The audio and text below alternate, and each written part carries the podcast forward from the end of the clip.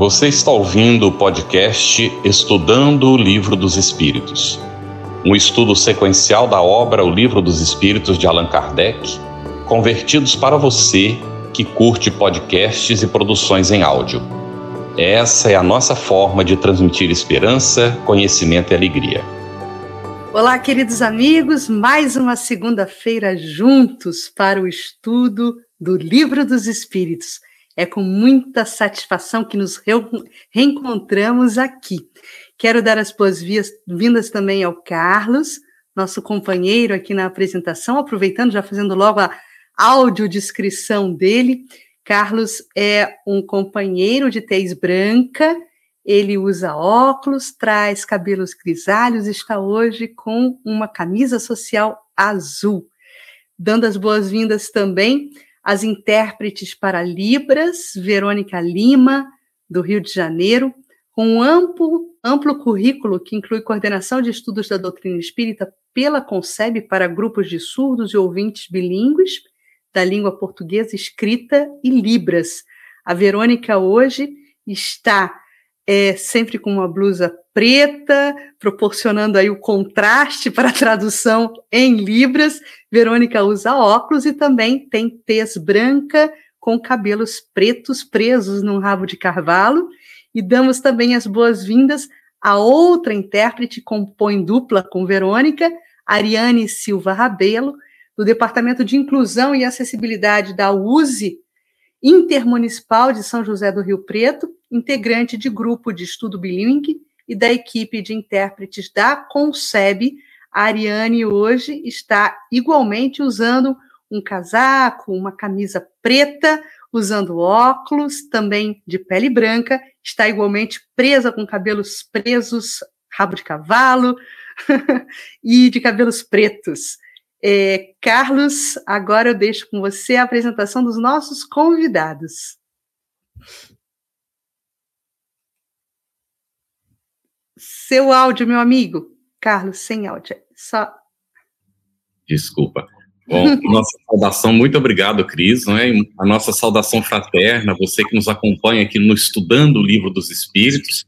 É uma satisfação muito grande nós estarmos juntos nas segundas-feiras. A nossa convidada de hoje é Marlene Gonçalves, que já esteve conosco, vocês já conhecem. Ela é facilitadora de grupos de estudo do ESD, do EAD, membro da equipe do departamento da área de estudo da USE de Ribeirão Preto e também da USE estadual. A Marlene é, também tem a tez clara, ela usa um óculos, eu acho que o aro é assim um pouco é para marrom, não é? É o, o, os cabelos são castanhos e um, começando a ficar grisalhos, ela está com um casaquinho, diz que está frio por lá, né? O casaquinho é preto e tem uma blusa com várias é, é, pintinhas também, assim, pretas. Muito bem-vinda, Marlene. É um prazer estar aqui. Boa noite a todos. Muita alegria em mais um programa com vocês.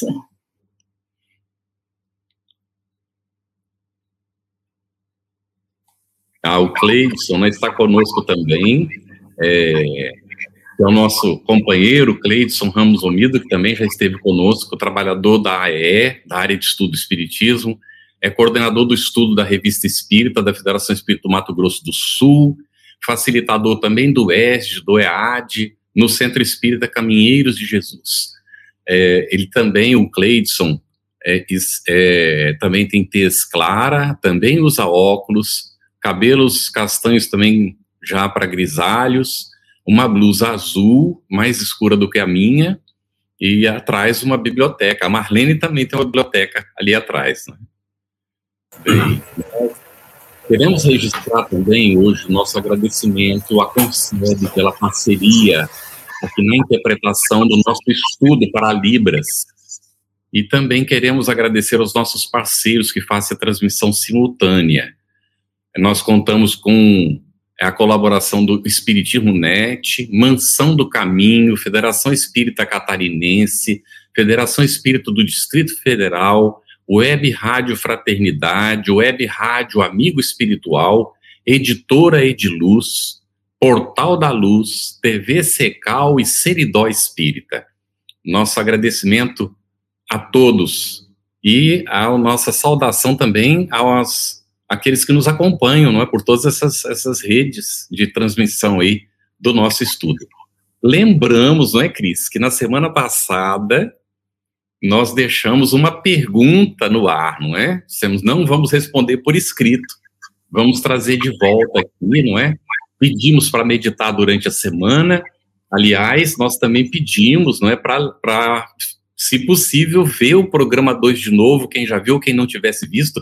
Inclusive, o nosso é, companheiro Arquimino Almeida, não é, registrou aqui, antes de começar, inclusive, que ele estava aguardando o horário para prosseguir o estudo e que ele tinha, não é, revisto o programa 2, para poder, então, estar preparado para hoje, quando a gente vai tratar aqui também do, da, do fluido vital, é? Então, nós queríamos que os nossos dois convidados, é, poderíamos começar com a Marlene, é, pudesse comentar um pouquinho, se é que tem resposta, não é, para a gente nessa situação que nós nos encontramos, nesse estágio evolutivo. O que é a vida? É verdade. Eu também fiquei pensando bastante essa semana e essa pergunta foi é, é, um desafio porque a gente começa a procurar, a buscar e a gente encontra uma diversidade muito grande sobre esse tema, sobre essa palavra, né? E aí eu acho que é interessante trazer um pouco para isso também, né? E aí eu queria pedir até licença para fazer uma uma, um comentário em relação a uma visão muito poética, artística que eu encontrei sobre a vida uma música do Gonzaguinha, que acho que quase todo mundo já, já ouviu, que ele fala, né, da música, é da vida, que é bonita, é bonita, né, fica com a pureza da resposta das crianças, mas tem um trechinho nessa, nessa música que ele diz assim, e a vida, o que é? O que é? Há quem fale que é um divino mistério profundo, é o sopro do Criador numa atitude repleta de amor. Eu achei muito bonito. Lindo. Queria começar a falar de vida justamente dessa visão tão ampla, né, e maravilhosa que é que nos conecta aí com, com o Pai Criador, né? Então essa tem a ver, a vida tem a ver com essa visão e aí a gente vai olhando para outros aspectos. Então quando a gente pensa no âmbito da doutrina, Kardec fala em vida espírita, ele fala em vida após a morte, ele fala em imortalidade do espírito. Então, essa, o termo vida, nesse sentido, nos remete a uma ideia de existência do ser, né? Só que o foco, na verdade, do que a gente está estudando agora, no capítulo 4, vai nos jogar para a questão da vida material, que é o que está em discussão, em foco aqui no nosso capítulo. E aí é justamente esse desafio que os cientistas de hoje têm para responder essa pergunta: né, é, do que é a vida dentro de um contexto biológico, físico, químico. E, pasme, eu fiquei até surpresa ao buscar isso, a gente vê que os próprios cientistas ainda não entraram realmente num acordo. Né? Há um consenso, não há um consenso atualmente sobre o que é a vida. Mas tem uma definição aí, mais aceitando o senso comum, né, que é aquelas que a gente vai aprender na escola lá nos anos iniciais, que traz que a vida é a característica que vai distinguir aquelas entidades físicas, os corpos, né, a massa ali, que tem processos biológicos, né, troca com o ambiente, metabolismo, reprodução, crescimento, adaptação, ciclo de vida, quer dizer, a vida é o que vai distinguir essas, esses processos biológicos daqueles é, entidades que não têm essa função, ou porque já morreram ou porque são inanimadas, né. Então, penso aí que, para o nosso entendimento, nesse momento do estudo, essa definição básica aí de vida, que está remetendo aos processos do, biológicos do ser, como aquele que nasce, realiza trocas com o ambiente, alimenta, reproduz, responde ao ambiente morre, responde ao ambiente morre, já não vamos dar os elementos para a compreensão de algo que a ciência ainda não entendeu, que é o que é que dá vida, o que é que anima o ser orgânico que é justamente o que a gente vai conversar nesse capítulo, essencialmente sobre a vida material presente nos seres orgânicos. Maravilha. Cleidson, por favor. Ah, boa noite, satisfação estarmos aqui para estudarmos nessa obra tão encantadora. É exatamente o, o que a Marlene comentou, e eu estava conversando com, com o Carlos nos bastidores, né? Será que temos essa resposta? Mas, assim, rapidinho, em 1943, É, Irving Schrödinger, que é o pai da mecânica quântica, escreveu um livro, O que é Vida? E aí ele despertou né, o interesse dos físicos, dos biólogos, porque ele levou a respeito de estudar os, as probabilidades, estatísticas. 50 anos depois, na mesma faculdade, chamaram as pessoas, bioquímicos, biólogos, pessoas todas da ciência, para falar a respeito de 50 anos depois, em 1993, o que, que é vida. Se eles já tinham chegado a alguma conclusão, que deu outro livro, O que é vida 50 anos depois. Quer dizer, também não tinham chegado a conclusão nenhuma, embora o avanço da ciência. 20 anos depois, em 2013, eles chamam J.C. Winter, que trabalhou junto com Francis Collins na decodificação do genoma. Tanto é que Francis Collins escreveu um livro bem interessante, é, o DNA, o Código da Vida, né? É bem interessante. E ele, ele, ele fala exatamente isso, essa busca incessante que não tem resposta. Quem sabe a gente vai dar pelo menos uma pista hoje aqui, porque nós vamos trazer um elemento que com certeza esse elemento é de desconhecimento total né, da academia. Então, talvez a gente tenha aí algumas, algumas ideias interessantes. Mas como a Marlene falou de uma música muito bonita, tem uma poesia de Hermógenes que eu acho que é um, é um ciclo mais ou menos assim. Diz assim, de vida em vida anda em busca da verdade, da verdade que é vida, vida que há de me libertar do compulsório de errar de vida em vida. Muito bom. E ainda filosofando, nos lembramos de João 10, 10. Eu vim para que tenham vida e a tenham em abundância, né? Isso. Que foi a, o, grande, a, o grande recado, a grande palavra acalentadora do Mestre para nós, né? nessa vida em plenitude que todos nós buscamos. Mas, meus amigos, hoje falaremos né, da, dos seres orgânicos e inorgânicos, é, e nos debruçaremos sobre as questões 60 a 67A. Então, a primeira questão vai para Marlene. Estamos iniciando justamente o estudo desse capítulo quarto de O Livro dos Espíritos, que tem por título Do Princípio Vital e trará os assuntos seres orgânicos e inorgânicos, a vida e a morte, inteligência e instinto. Marlene, o que são seres orgânicos e inorgânicos? Qual a diferença? Kardec coloca justamente bem no início né, desse capítulo, antes de entrar na, na pergunta propriamente dita, uma, um esclarecimento a respeito do, desse ponto. E aí ele vai dizer que os seres orgânicos, são aqueles que têm em si mesmo uma fonte de atividade íntima que lhes dá a vida. São aqueles que nascem, crescem, reproduzem-se e morrem. E aí, Kardec vai é, especificando que são providos de órgãos especiais que vão cuidar da execução de diferentes atos da vida. Então, respirar, reproduzir, alimentar, quer dizer, aqueles seres orgânicos têm todo um aparato para cuidar dessas funções aí da vida. E esses órgãos são apropriados, então, às necessidades e à conservação própria que eles impõem, né, dentro do, de cada organismo aí. Nessa classe de seres orgânicos estão compreendidos os homens, os animais e as plantas. E aí, que são então os inorgânicos? Os inorgânicos são justamente aqueles que carecem de vitalidade, de movimentos próprios e que vão se formar apenas pela agregação da matéria, tais como os minerais, a água e o ar, etc. Então, ele começa fechando para a gente falar na mesma língua, sobre isso que nós estamos chamando de orgânico e inorgânico. Muito bom. É, Cleidson, essa definição, essa classificação que é apresentada por Allan Kardec aí no Livro dos Espíritos e que a Marlene terminou de comentar, está aí no, bem nesse início aí, né, do capítulo 4, é, e como a Marlene citou, antes de fazer a própria primeira pergunta sobre o assunto, não é?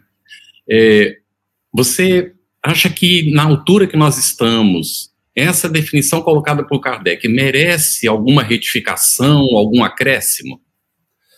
É, é, bem interessante, Carlos, que quando você pega, faz uma busca seres orgânicos e seres inorgânicos, você só é levado para sites espíritas. Interessante, entendeu? Uhum. Porque, pela própria definição que Kardec começa, todos começam a partir daí. Como eu não tive êxito, eu fiz o seguinte: eu falei, vou fazer essa pergunta para químicos orgânicos. Aí eu fui né, para três deles que mexem nessa área, falei assim, me, me defina que são seres orgânicos e inorgânicos. E eles me olharam assim com um rosto de espanto. Falou, Cleiton, isso não é comum, porque se a gente trabalha com compostos orgânicos. Eu falei, mas o que seriam então seres orgânicos e seres inorgânicos na tua visão? E aí eles chegaram a essa mesma ideia, que os seres orgânicos seriam aqueles que têm a vida, e os seres inorgânicos seriam os que não têm vida. Né? Então, pelo raciocínio lógico. Mas para a gente entender bem, é, vamos assim, para ter esses conceitos, é, no, no, início do século XIX, 1807, um químico, Jacob Berzelius, ele lançou a teoria da força vital. O que é essa teoria da força vital? O vitalismo. Que os corpos orgânicos precisavam da força vital, ou seja, de um elemento físico, físico vivo para ser produzido que nós não conseguiríamos ter corpos, elementos orgânicos que não fossem sintetizados num corpo com vida. Mas essa teoria caiu por terra porque Volcker conseguiu produzir ureia. E a partir daí conseguiram produzir corpos orgânicos, né, a partir de corpos inorgânicos. E aí surge a química orgânica. Mas poderíamos dizer que hoje em dia, né, a corpos, componentes orgânicos são aqueles formados por carbono, independente de serem sintetizados ou não por organismos vivos. Essas moléculas apresentam carbono, além de átomos de hidrogênio, oxigênio, nitrogênio e halogênios de enxofre. Então, daqui a pouco a gente vai falar, essas, essas moléculas aí é a receita para ter a vida. Exato, Carlos. E ainda na continuidade contigo, eu acho que vale comentar que na pergunta 60, Kardec questiona: é a mesma a força que une os elementos da matéria nos corpos orgânicos e nos inorgânicos? O que, que você pode nos falar a respeito, Cleiton? A resposta né, a essa questão 60 que os espíritos deram foi o seguinte: sim, a lei de atração é a mesma para todos. E aí, é, assim, a gente está percebendo que pela questão 60 e 61, Kardec vai, vai que afunilando para a pergunta final que ele quer dar. Né? Então, ele vai preparando o terreno, vamos dizer assim. Na questão 60, ele fala é a mesma força. Então, ele não está falando de moléculas, ele não está falando dos elementos que constituem os corpos. Ele está falando é a mesma força que une. Hum. Observe. E é 61 que ele vai trabalhar esses elementos. Mas, respondendo né, ali, ali de sim, a atração é a mesma. Na física, na realidade, nós temos várias interações e quatro forças que nós consideramos. A força gravitacional, que é a relação entre as, entre as massas, né, a atração. A, é, estou falando na mecânica newtoniana, tá? Porque existe relação de espaço, tempo, que já é relatividade de Einstein. Mas, para a gente entender, seria a relação entre massas, né? força eletromagnética, que força nuclear forte, que mantém o núcleo, e força nuclear fraca. Então, nós temos esses quatro tipos de força. A força nuclear forte e fraca, elas atuam no interior dos átomos. E a força eletromagnética, né, a lei de Coulomb, atua prendendo ali os elétrons ao redor do núcleo. E aí vamos ter também esses átomos se unindo, formando moléculas. Mas as forças são exatamente iguais da matéria orgânica e da matéria inorgânica. Então, observe que fisicamente, se eu pegar a física, a química, é tudo igual. Né? Não tem diferença. Tem relação da proporção das massas, lei de Prost, lei de Lavoisier, tudo está valendo da química e da física, tanto para o inorgânico como para o orgânico. Interessante, né? A gente fica se perguntando o que faz a diferença, né? Mas vamos com calma, vamos com calma, né? Precisamos ir juntando elementos, como foi aqui alertado, Kardec vai preparando o terreno. E aí, Marlene, na pergunta 61, o codificador aprofunda já um pouquinho mais. Há diferença entre a matéria dos corpos orgânicos e dos inorgânicos? E aí a resposta que os espíritos dão é o seguinte: a matéria é sempre a mesma, porém nos corpos orgânicos está animalizada. E aí a gente vai, vai focar aqui nesse momento nessa afirmação. A matéria é sempre a mesma, aquilo que ele já trouxe, mas aí, é, retomando aí para a gente pensar, né? A que, que ele está se referindo? O que, que a gente sabe hoje dessa matéria, né? A gente sabe que ela é composta pelos diferentes elementos que estão aí presentes na natureza. A gente sabe que tem hidrogênio, oxigênio, nitrogênio, fósforo, carbono, potássio. Esses elementos, e outros, muitos tantos, e alguns até que, como o Cleiton já falou, que já foram é, construídos, né, elaborados é, a partir da, das combinações, e aí que o homem já chegou lá, em algumas construções, né. Mas esses elementos, eles vão se combinando, formando moléculas que, por sua vez, vão originar os compostos orgânicos e inorgânicos, que o Cleiton já trouxe também. E, aí, o que a gente sabe hoje, o que a gente vê, é que existe essa, a principal diferença que é apontada entre esses compostos orgânicos e inorgânicos tem a ver com a presença do carbono, né, em geral, o carbono, ele está, né, dentro da, dos compostos orgânicos, e na maioria dos compostos inorgânicos, não. Mas destacamos aqui que todos eles são constituídos a partir, todos os, né, os, os, ah, os orgânicos e inorgânicos são constituídos a partir de combinações desses mesmos elementos. E aí, lembrando que esses, esses elementos derivam do fluido cósmico universal, que é a matéria elementar primitiva. Então, voltando à pergunta, é isso aí, a matéria é a mesma, combinada de formas diversas. E a diferença entre os corpos orgânicos e inorgânicos vai estar, então, na animalização da matéria. Isso mesmo. Eu vou aproveitar aqui um comentário muito oportuno da Maria Cleusa Camargo para introduzir aí a próxima pergunta. Ela diz o seguinte: emanação divina a vida é a presença do psiquismo superior manifestando-se em toda a parte da benfeitora espiritual Joana de Ângeles. Muito bem lembrado, Maria Creuza. E aí, eu quero te perguntar, Cleidson, qual a causa da animalização da matéria?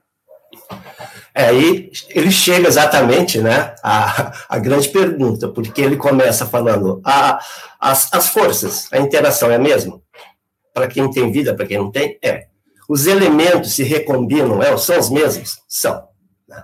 Agora, daí, eu imaginar que esses elementos químicos se reúnem, começam a sair, se reproduzir, começam a buscar alimentos, começam, quer dizer, o que era física e química virou biologia. né? E a biologia, ela, ela sabe perfeitamente a proporção dos elementos da célula, ela sabe como que é, quanto de oxigênio, quanto, mas se eu pôr tudo junto, num lugar só, será que vai sair uma célula, uma vida? Vamos lembrar da experiência, né, que experiência de Miller e Urey, né, em 1953, eles pegaram o que seria as, os elementos naturais da Terra, começaram a esquentar, a colocar descargas elétricas, e eles conseguiram realmente produzir alguns aminoácidos, algumas bases nitrogenadas mas essas bases nitrogenadas e esses aminoácidos depois vão virar essa vida. O que está faltando aí? Exatamente o que é a resposta dos espíritos. Sua união ao princípio vital.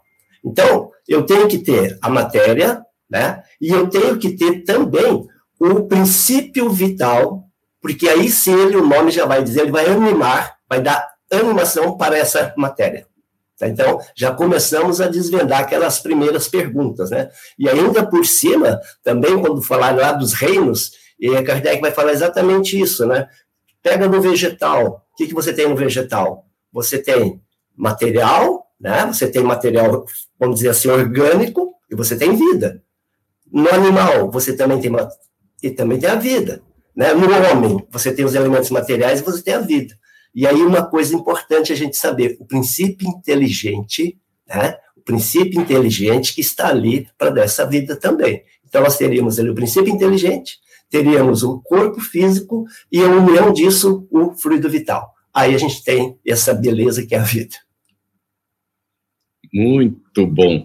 É, antes de, já ligando a questão 63, Marlene, a, a, que nós temos do do alquimino, alquimino uma, uma pergunta. O princípio vital já estava em estado latente nos germens antes do aparecimento da vida orgânica no planeta?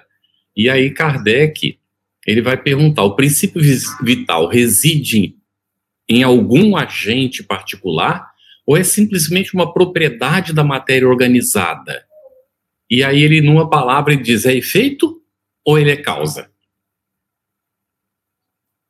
As perguntas de Kardec são fantásticas, né, para poder destrinchar e levar né, o nosso raciocínio bem, bem é, para poder entender esse processo. Vamos pensar ali na, na, resposta aqui dos espíritos, aí a gente vai fazendo a ponte com o que o Arquimino perguntou, Arquimino, né? É, Arquimino. Ó, princípio vital, resiste em algum agente particular, está em algum lugar, né? Ou ele já está, ou é parte já da propriedade da matéria. E aí os espíritos vão dizer uma e outra coisa. Então a gente já começa a pensar e tentar entender melhor o que, que ele está, o que, que ele está dizendo. Aí eles vão complementando. A vida é um efeito devido à ação de um agente sobre a matéria. E esse agente sem a matéria não é nada, não é vida, não está pronto ali, não está colocado, né, já não é a vida. Do mesmo jeito que a matéria, se não tiver esse agente, não tem vida. Ele dá vida a todos os seres que o absorve e o assimilam. Então, quer dizer o quê? O ser né, precisa absorver e assimilar esse, esse, esse princípio que está ali. Então, é, a gente entende que, na verdade, esse princípio que vai disparar esse processo, ele está, né, nesse agente particular, a gente pode entender isso, a gente vai depois detalhar mais para frente, que tem a ver com o fluido cósmico universal, uma, que sai, que se, né, se extrai dali, e aí é como se fosse um, ao encontrar, né, ao unir-se ali com esse ser que está estado latente, pronto para desenvolver essas condições, ao ter esse processo, é como se ele disparasse, né, um processo em que essa, esse ser orgânico que tem, que os órgãos e tudo daque, daquela maneira voltado para se desenvolver essa, a vida, ao encontrar esse princípio vital, o que que acontece? ele dispara e o funcionamento ali dos órgãos vai alimentando, transformando ali esse princípio vital naquele fluido vital que vai é, possibilitar o desenvolvimento daquele movimento, daquela atividade naquele ser, a vida, né? Então, se a gente pudesse pensar num exemplo, é como se fosse, eu acho que esse exemplo é, eu gosto de pensar assim, é, uma bateria do carro, né? O carro está lá parado, você chega com a bateria, você dá aquela descarga inicial, né? Pá, você dá aquele princípio. Mas aí você já deve ter ouvido isso. Se você não puser o motor para funcionar, o carro vai parar. Porque o motor do carro funcionando vai estar alimentando aquela eletricidade necessária ali para que o carro funcione. Então, a gente pode entender que aquele disparar ali, né, o princípio vital que vai dar aquele efeito, mas aí aquele, aquele processo do carro funcionando vai possibilitar que a eletricidade seja o fluido vital, que vai estar movimentando aquilo no organismo para que haja realmente a vida. Então, há essa absorção e essa assimilação para que possa desenvolver essa vida.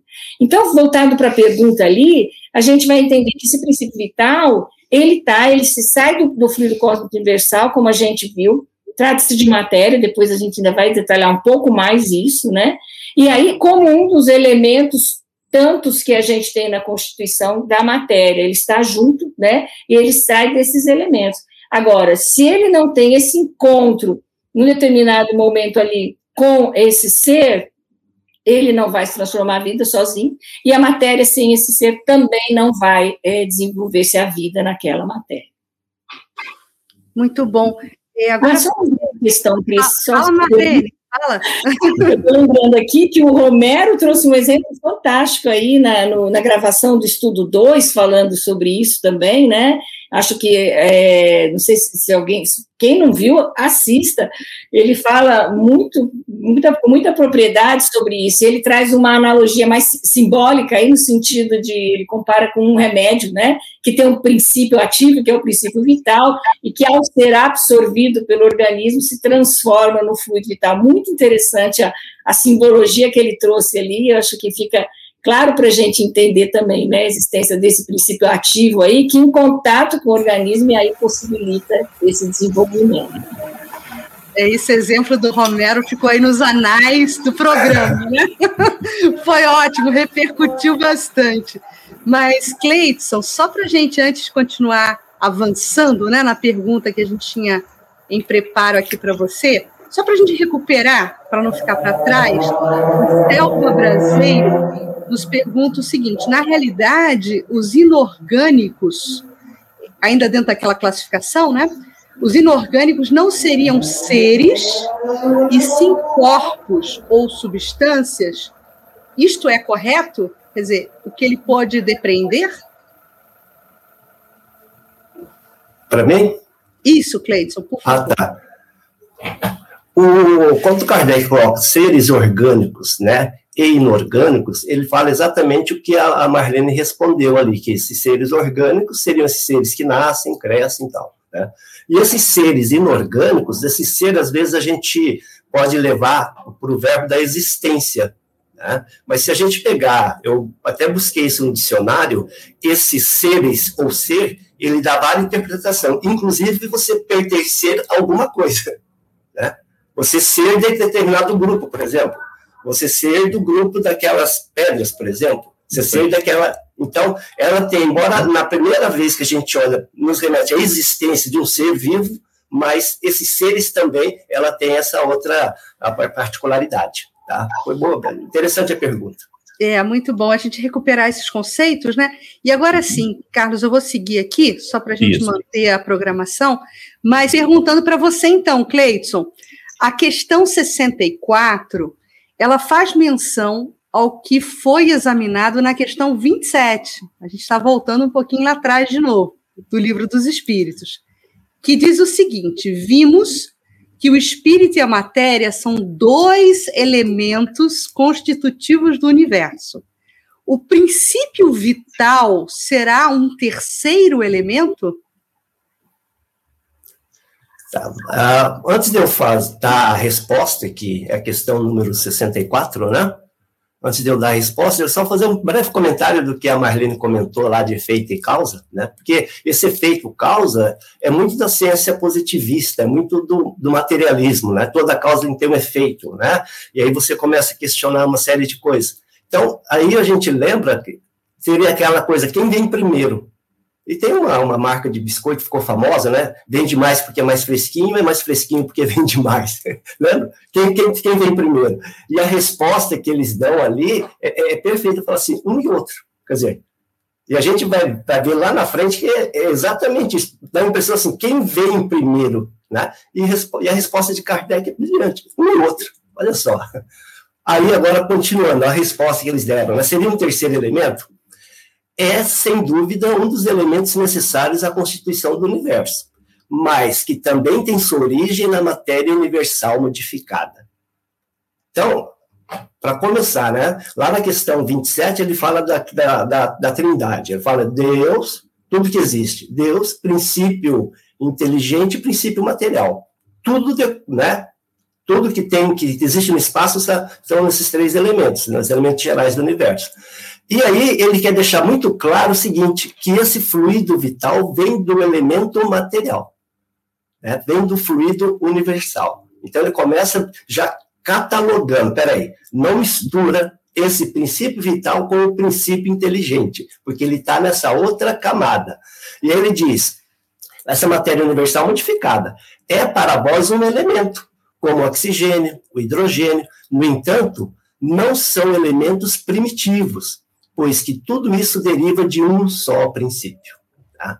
E aí eu vou aproveitar para dessa que ele, ele faz essa comparação né, do hidrogênio para o oxigênio, só para a gente entender a partir da ciência que a gente pelo menos conhece um pouco para imaginar como que seria no, no plano espiritual. Né? Então a gente parte do que de alguns conceitos que a gente tem. Por exemplo, qual é a diferença do hidrogênio para o oxigênio?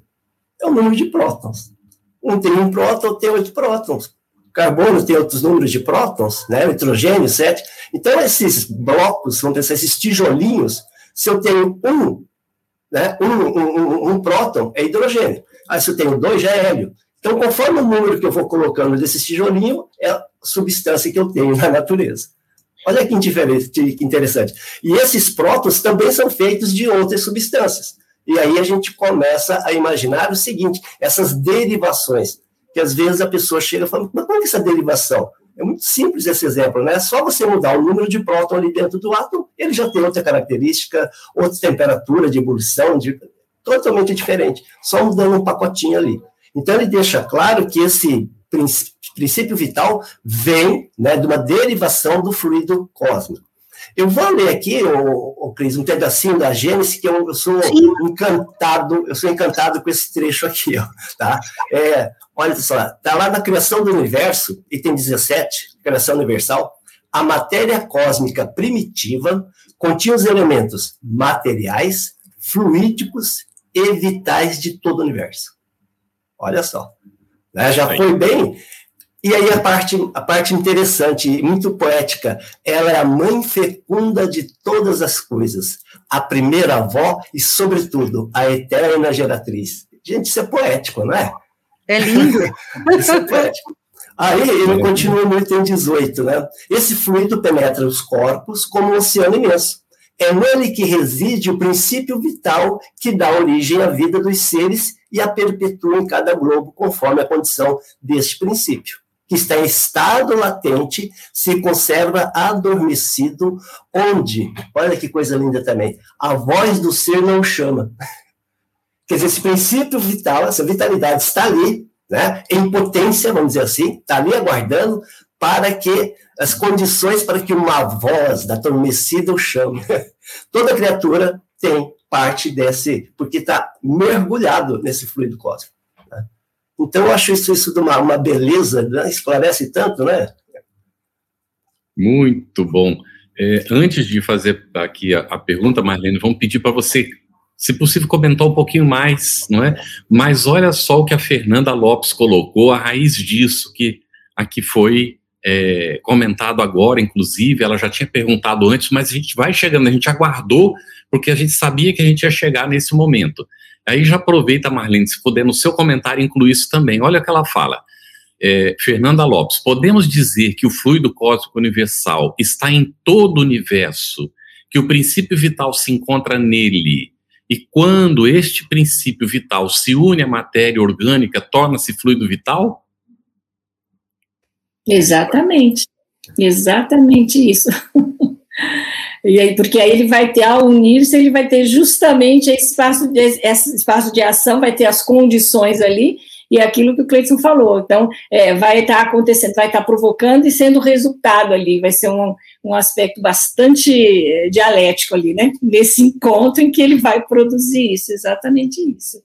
É o princípio vital que, que ao encontrar aquelas condições, ele vai, como a, o exemplo que eu dei da bateria, né? Que era o princípio vital, mas aí a, vai se transformar ali a eletricidade a partir do momento que o, mov, movimento do motor ali, ele torna-se o fluido vital.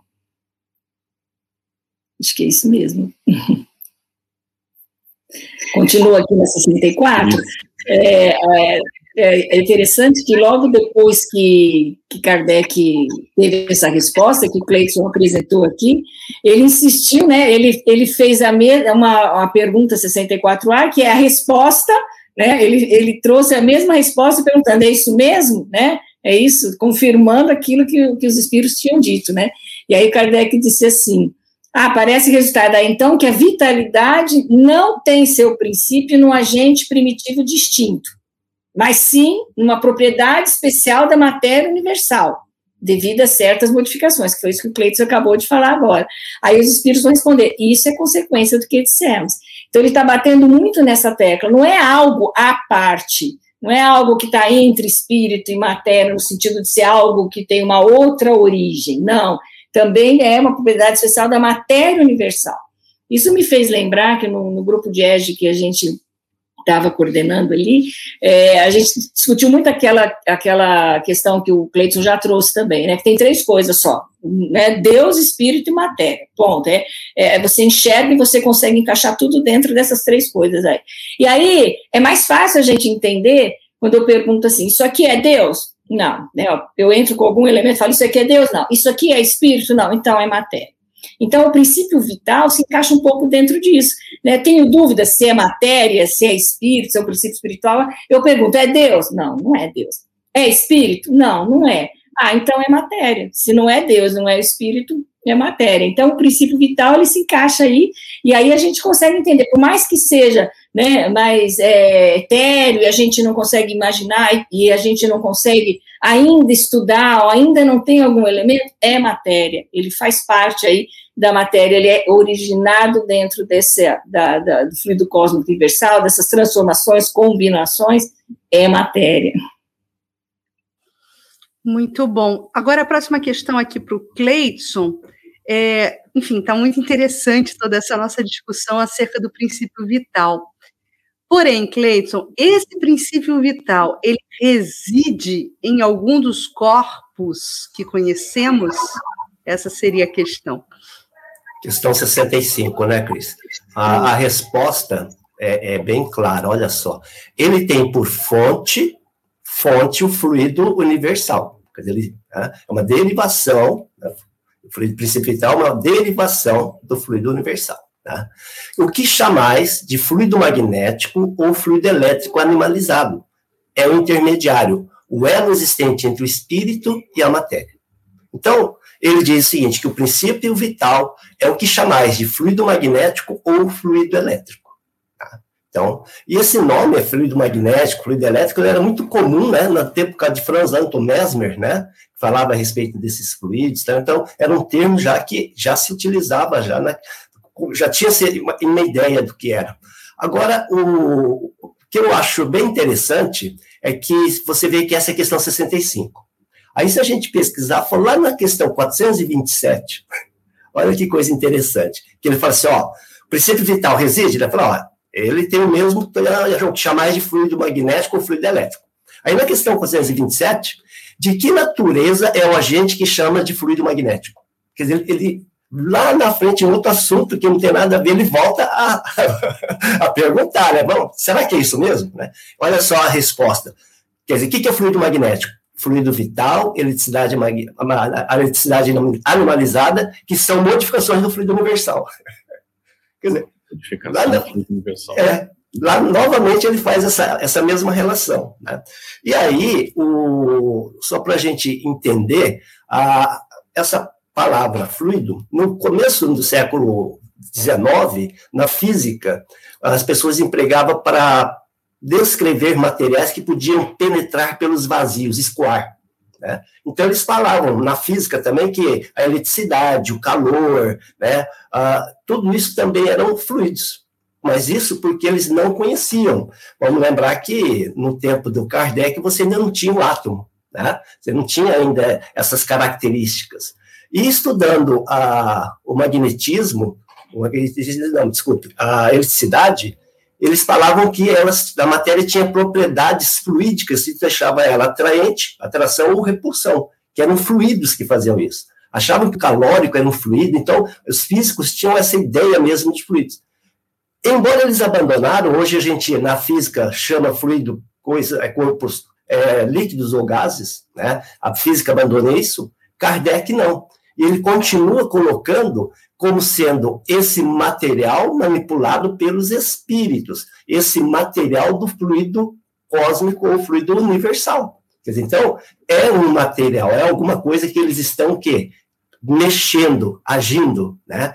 E o que é mais interessante ainda, que os nossos pensamentos e os nossos desejos podem interferir nesses fluidos. Olha só a nossa, a nossa né? já não é mais aquele, aquela coisa tão material agora. Né? Então, nossos pensamentos, nossas atitudes, emoções podem agir nesses fluidos. Então, por isso que eu continuo achando esse nome que eles dão perfeito, tanto no passado como no presente. Né? E às vezes tem gente que quer mudar tal. Não tem, né? Eu acho que é muito preciso hoje também.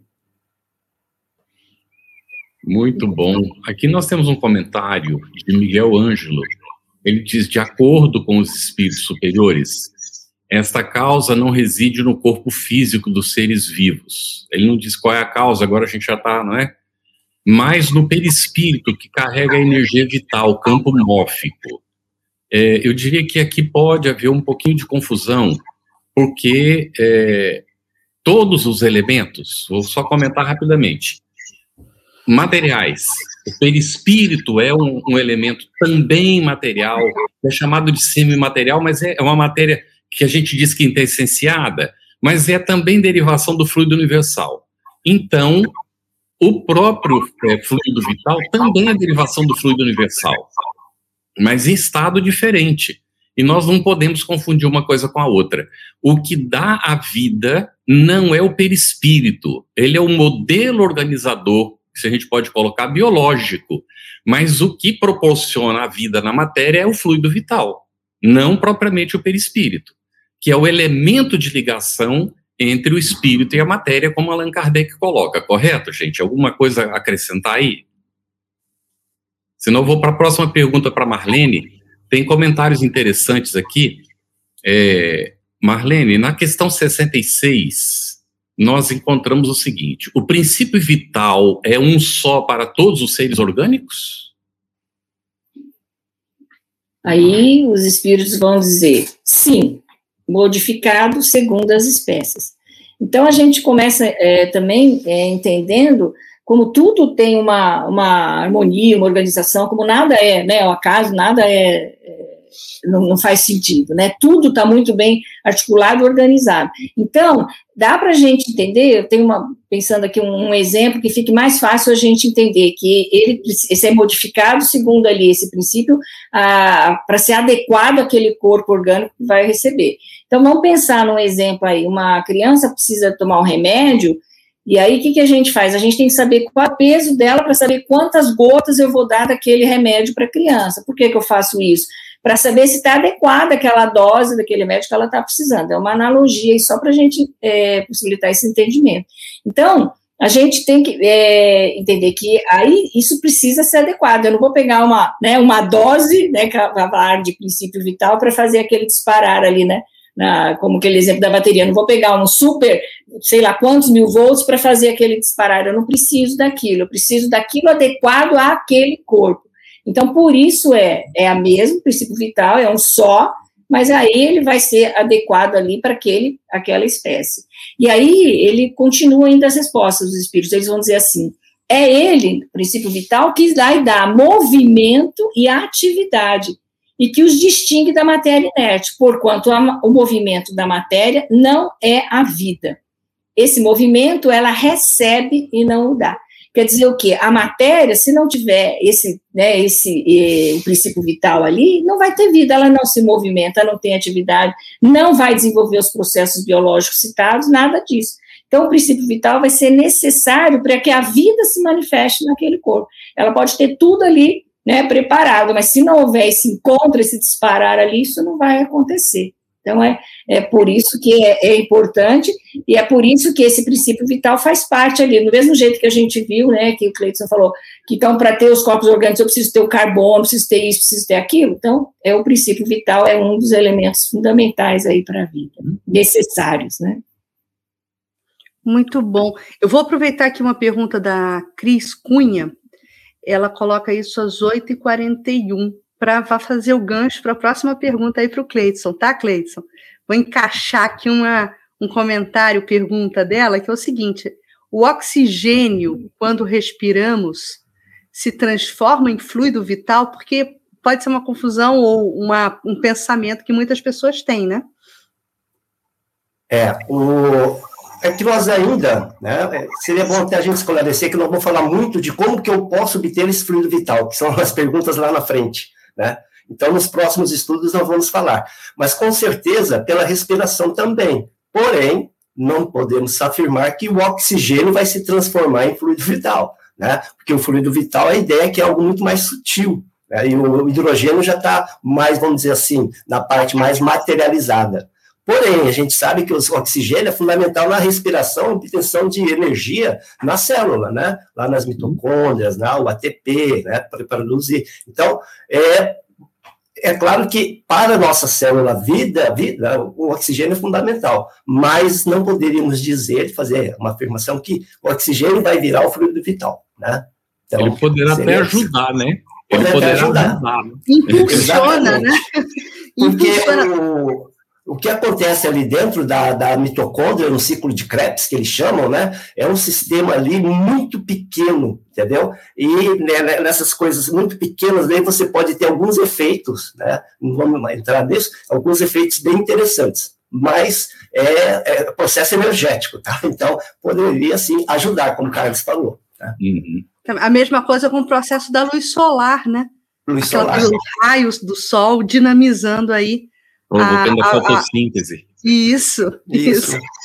Mas olha, é, Gleidson, então, em, em, em, continuidade a esse pensamento né, sobre a vitalidade, a vitalidade ela é atributo permanente do agente vital ou se desenvolve tão só pelo funcionamento dos órgãos?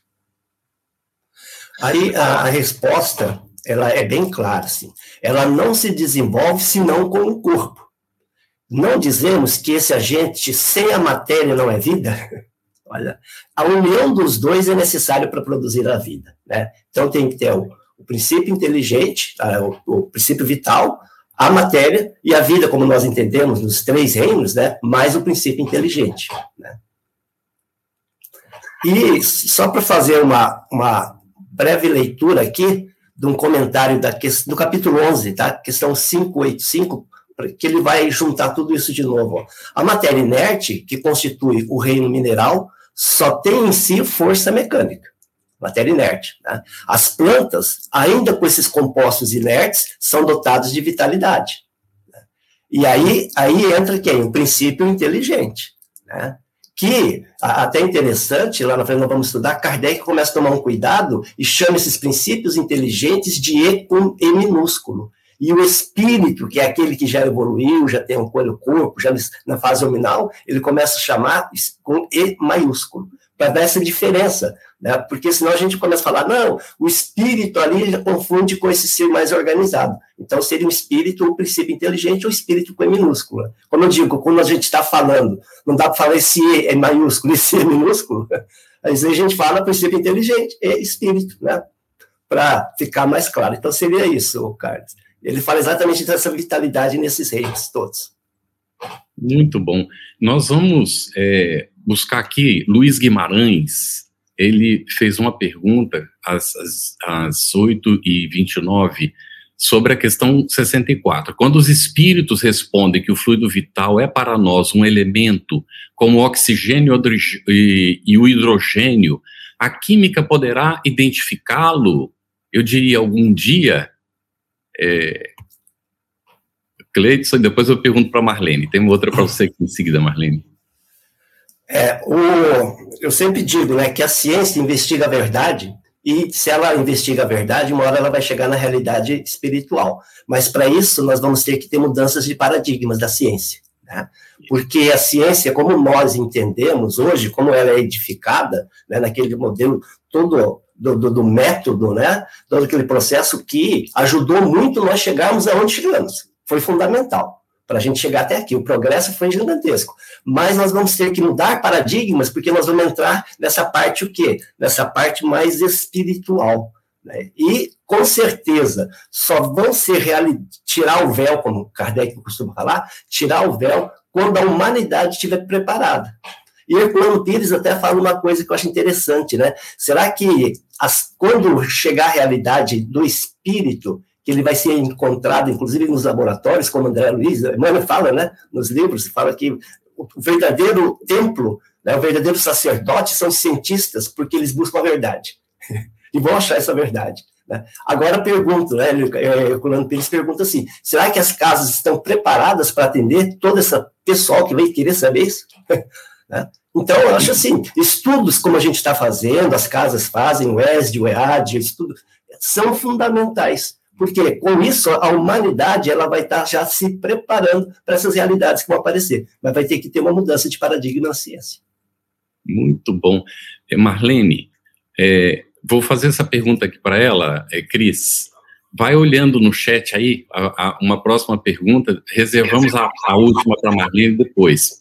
Então, a Fernanda, vou juntar duas coisas aqui, tá? Ela botou, então podemos dizer que o princípio vital é a matéria? Pelas respostas já dadas, nós já sabemos, né?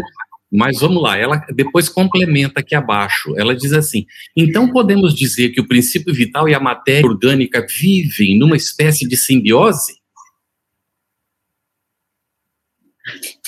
Acho que a gente precisa pensar assim, é, que o princípio vital, ele não tem, não é um ser, né? Ele é, é, ele é um fluido que vai ali, que a gente vai usar disso para esse desenvolvimento, do ser vivo, que vai ali, então, poder pôr aquele funcionamento. Aí, eu, eu não sei se eu vou falar uma bobagem aqui, depois o Cleiton vai me ajudar em relação a que seria uma simbiose propriamente dita.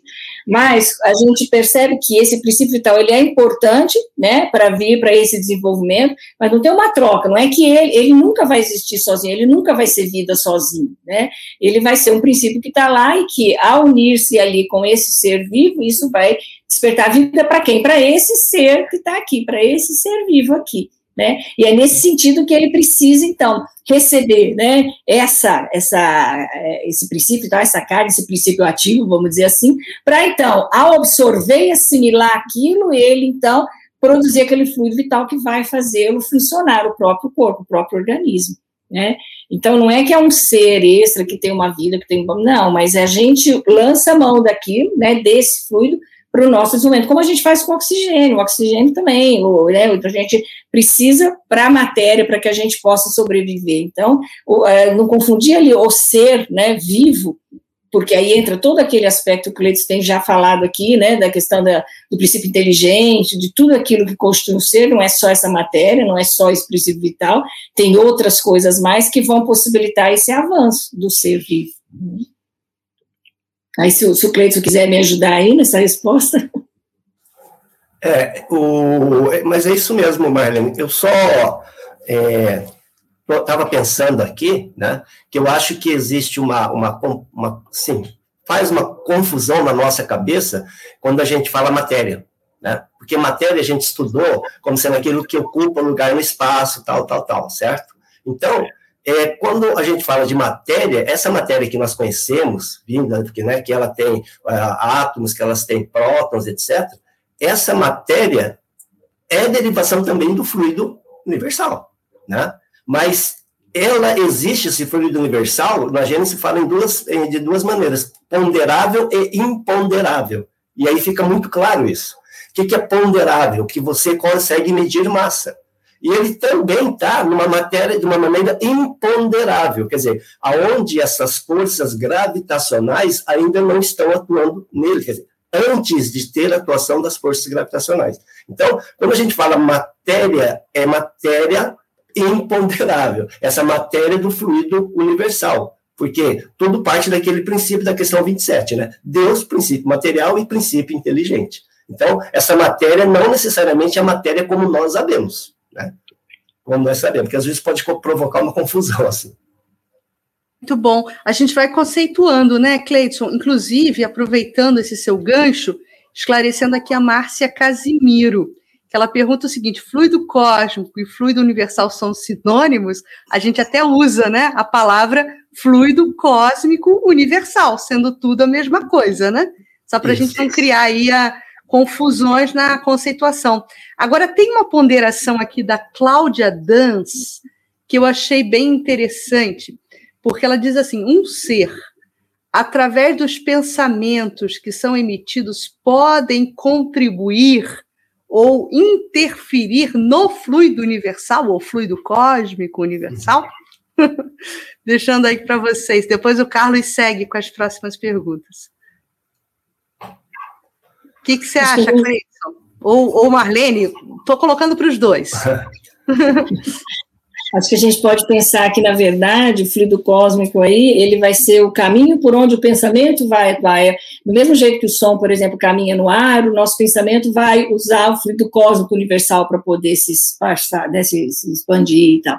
Então, é, eu acho que é interessante a gente, alguém já falou aqui também, que os fluidos, eles são, sim, é, é, manipulados pelo pensamento, mas aqui você está falando do fluido cósmico universal, você está falando do, do, da, da mãe, da vole, né, que o Cleiton falou, do, do original, né, então a gente tem aquele da onde sai, aí, claro que vai sendo, imagine a gente acho que não consegue nem imaginar o tanto de, de elementos que, que saem, que são originados desse fluido cósmico universal. Aqui a gente está falando hoje do princípio vital, falando de fluidos, a gente fala do perispírito, o Carlos já falou, que a gente já está vendo a própria matéria ponderada e ponderada. Quantas coisas saíram e saem desse fluido cósmico universal? Né? Então a gente vai atuando não é necessariamente na, na base, na mãe, na origem ali, mas a gente vai atuando nos fluidos, né, que são decorrentes do fluido cósmico universal. É, nesse caso, então, da pergunta da Cláudia, seria mais apropriado é, formularmos a seguinte citação ou sentença, que sim, os pensamentos interferem na psicosfera, né? Não no fluido Isso. universal, porque vai ser a matriz de tudo, né? Da mesma forma, Isso som se propaga no ar, os pensamentos vão impregnar aí os fluidos, vão, vão, vão se utilizar dos fluidos para é, se alastrarem, né? Digamos Isso. assim.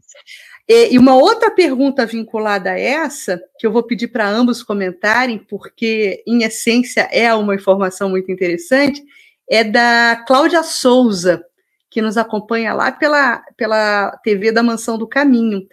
É, se o fluido vital é vida, então a ausência dele é doença?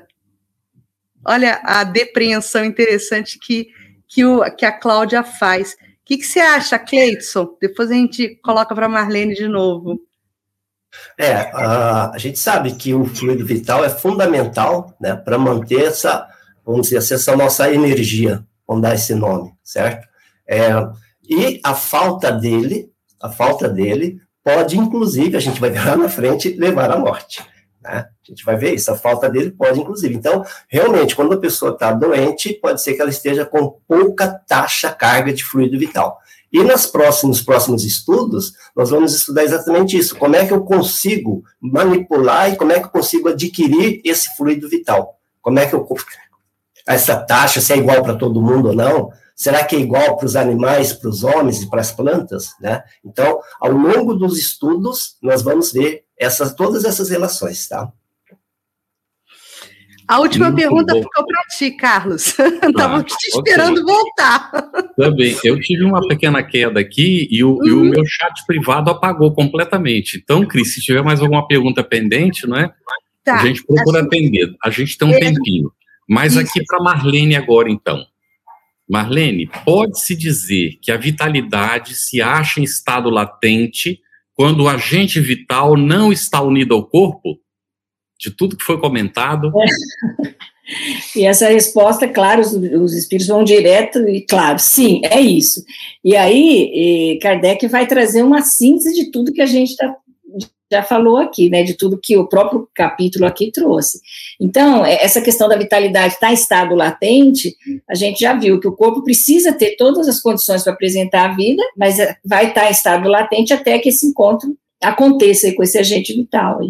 E aí o Kardec, então, faz uma síntese disso tudo que foi trabalhado aqui. Ele vai dizer que o conjunto dos órgãos constitui uma espécie de mecanismo que recebe a impulsão da atividade íntima ou princípio vital que entre eles existe. Então, tem aquela impulsão, né? Aí, o princípio vital, então, é a força motriz dos corpos orgânicos. Ao mesmo tempo que o agente vital dá essa impulsão, a ação desses órgãos vão é, entreter e vão desenvolver a atividade daquele agente, quase como se sucede com o atrito que desenvolve o calor. Então, o que o Kardec está dizendo aqui? Ele está sintetizando tudo o que a gente estudou que a gente tem que ter uma combinação, então, entre essa força motriz, promovida aí pelo princípio vital, com a ação dos órgãos que vão desenvolvendo a atividade daquele agente. E isso explica a vida nos seres orgânicos, né? Que é o que faltava ali para poder entender como é que essa vida vai se estabelecer e se constituir, né? E, e aí, pensando um pouco, é, até na, na, na, pergunta, né, que foi discutida agora, para a gente é, situar, olha a beleza né, do funcionamento de Deus, da natureza, como é que isso é tudo tão, tão bem é, organizado, tão bem articulado, né, tão bem para quantas coisas, né, existem elementos para fazer isso funcionar dessa maneira, né? Então a gente consegue enxergar aí uma lógica que tem por trás disso, né? Muito além às vezes do que a gente pode compreender, mas é, vai mostrando como é que o funcionamento depende dessas combinações o tempo todo, né? É realmente maravilhoso. Bom, é, nós estamos aí no limiar do nosso tempo de produção. Posso né? só falar mais uma coisinha? Pode, pode, Marlene, claro. Acho que a gente tem falado, falou de energia, também apareceu aí no chat nessa né, questão da energia para a gente entender assim que é, de novo o Cleiton já falou disso, né? A matéria ela se apresenta de muitas e diferentes formas e tem muitos elementos, como energia, por exemplo, que ela é resultado de uma de uma ação da matéria, né? De um elemento que se faz ali com a matéria.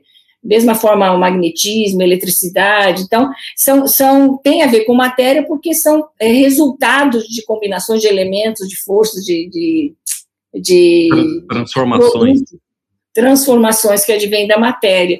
Então, essa é uma das coisas, energia, energia é Deus, né? energia é, é espírito, energia é matéria, a gente pode entender que ela tem a ver com essa transformação, né? E é claro, só para né, não parecer que, que essas coisas não se misturam, Deus, Espírito e matéria. Claro que a gente está falando isso didaticamente para entender, mas a ação do Espírito, e a gente tem falado isso desde o início, né, de Espírito com a matéria, né, é fundamental, e Deus acima de tudo, quer dizer, tudo isso está muito, não, não, funciona separadamente, a gente tem é, a importância aí de pensar, né, como é que o princípio inteligente vai atuando no material e a gente vai caminhando nesse processo de evolução com o encontro desses elementos, né. Ô, Carlos, posso só dar uma contribuição ali para quando a Marlene falou dessas transformações, né, que a gente falou dos tijolinhos, né, só para a gente ter uma ideia, né, na energia que, que, se gasta, você no Sol está fazendo exatamente agora o seguinte: está pegando um hidrogênio, mais um hidrogênio e colando, que não é tão fácil assim fazer essa fusão, né? O tanto de energia e pressão que você precisa para juntar dois. E o Sol está criando esses elementos, né? Então, uma hora, uma hora o Sol vai deixar de criar esses elementos, vai ter o combustível dele.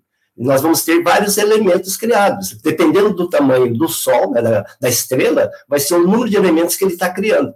E uma hora, olha que coisa mais linda, né? Ele explode, pode explodir jogar todos esses elementos no espaço. Então, na realidade, todos esses nossos, nossos corpos, essa parte física nossa, nós fomos feitos no interior das estrelas. Olha que lindo, né? Isso aí. É muito bonito. Aí o, o, Paulo Botelho perguntou, não sei se vocês colocaram, né? Podemos partir do princípio de que tudo é energia tudo depende das palavras, não é, Cris? Que a gente queira utilizar. Na verdade, Kardec teve a preferência escolher o fluido cósmico universal. Eu, no primeiro momento, né, e alguém comentou, e eu até concordei inicialmente, de que havia uma redundância, bastava dizer fluido universal ou fluido cósmico, que isso bastava. No entanto, eu ouvi uma explicação do André Siqueira uma vez que me deixou muito satisfeito e que, lógico, eu não consigo reproduzir com a sapiência do André Siqueira, né, nesse, nesse aspecto que ele tem profundidade no assunto. Mas universal é porque está presente em todo lugar, se a gente pode colocar assim. E cósmico porque é o elemento de geração de tudo que existe. Então, é, mais ou menos didaticamente, poderia ser entendido assim, tá bem? Por isso que Kardec utilizou fluido cósmico universal. E tudo é transformação desse fluido, que é como o Cleidson fez muito bem o comentário, não é? É a mãe, é a avó, é a geratriz de tudo isso que a gente conhece e que a gente precisa ter insistência para estudar, como o Cleidson chamou a atenção, não é, Cris e, e Marlene? Porque é só o nosso esforço ao longo do tempo que dará condições para desenvolver a nossa capacidade, sem nos esquecer que o fator moral é fundamental, porque se ele não se desenvolve, por mais que a inteligência avance, ela não gera condições de entendimento dos princípios divinos. Então é preciso avançar nos dois aspectos. É por isso que muita gente muito intelectualizada, às vezes é agarrado à matéria e não consegue entender, e Kardec chama isso como maturidade do sentido moral ou do senso moral que a criatura precisa ter para poder entender as questões espirituais, não é? Vamos caminhando, adorei o que o Cleidson falou a respeito da importância desses estudos que vão nos dando os elementos, não é? Para entendermos as coisas posteriores. E nunca fechemos, gente. Fazer um pedido para você que está acompanhando aí de casa, não feche questão. Nós não podemos chegar hoje a afirmar é isso. Nós não temos conhecimento suficiente para fazer essas afirmativas. Vamos manter o nosso coração, nossa mente abertos. Não aceitar qualquer coisa. É por isso que a gente tem a razão. Vamos examinando aquilo que a gente não compreende, colocar no terreno da hipótese, aguardar o avanço para a gente poder, então, ir entendendo melhor as coisas. Com toda certeza, hoje, nós sabemos que Deus existe. E não é questão de crença que o espírito existe e não é questão de crença. Que o espírito se comunica com nós, os encarnados, e não é questão de crença. Então é por isso que Kardec nos convida para a fé raciocinada. Alguns elementos a gente sabe, a gente já tem esses elementos. Mas vejam, a gente não pode impor para os outros, porque tem gente que não acredita e pensa que nós cremos em Deus. E ele não crê. Então, qual dos dois é que é crente aqui? O que crê em Deus ou é aquele que não crê? Os dois são crentes ainda, não é isso? Então, a questão é de convicção pessoal. Como explicar um universo desse sem a existência de uma inteligência que criou isso? Você ouviu uma produção da Federação Espírita Brasileira. Para saber mais, siga o arroba FebTV Brasil no YouTube, Instagram e Facebook e o arroba no Instagram. Ative o sininho para receber as notificações e ficar por dentro da nossa programação. Até o próximo estudo.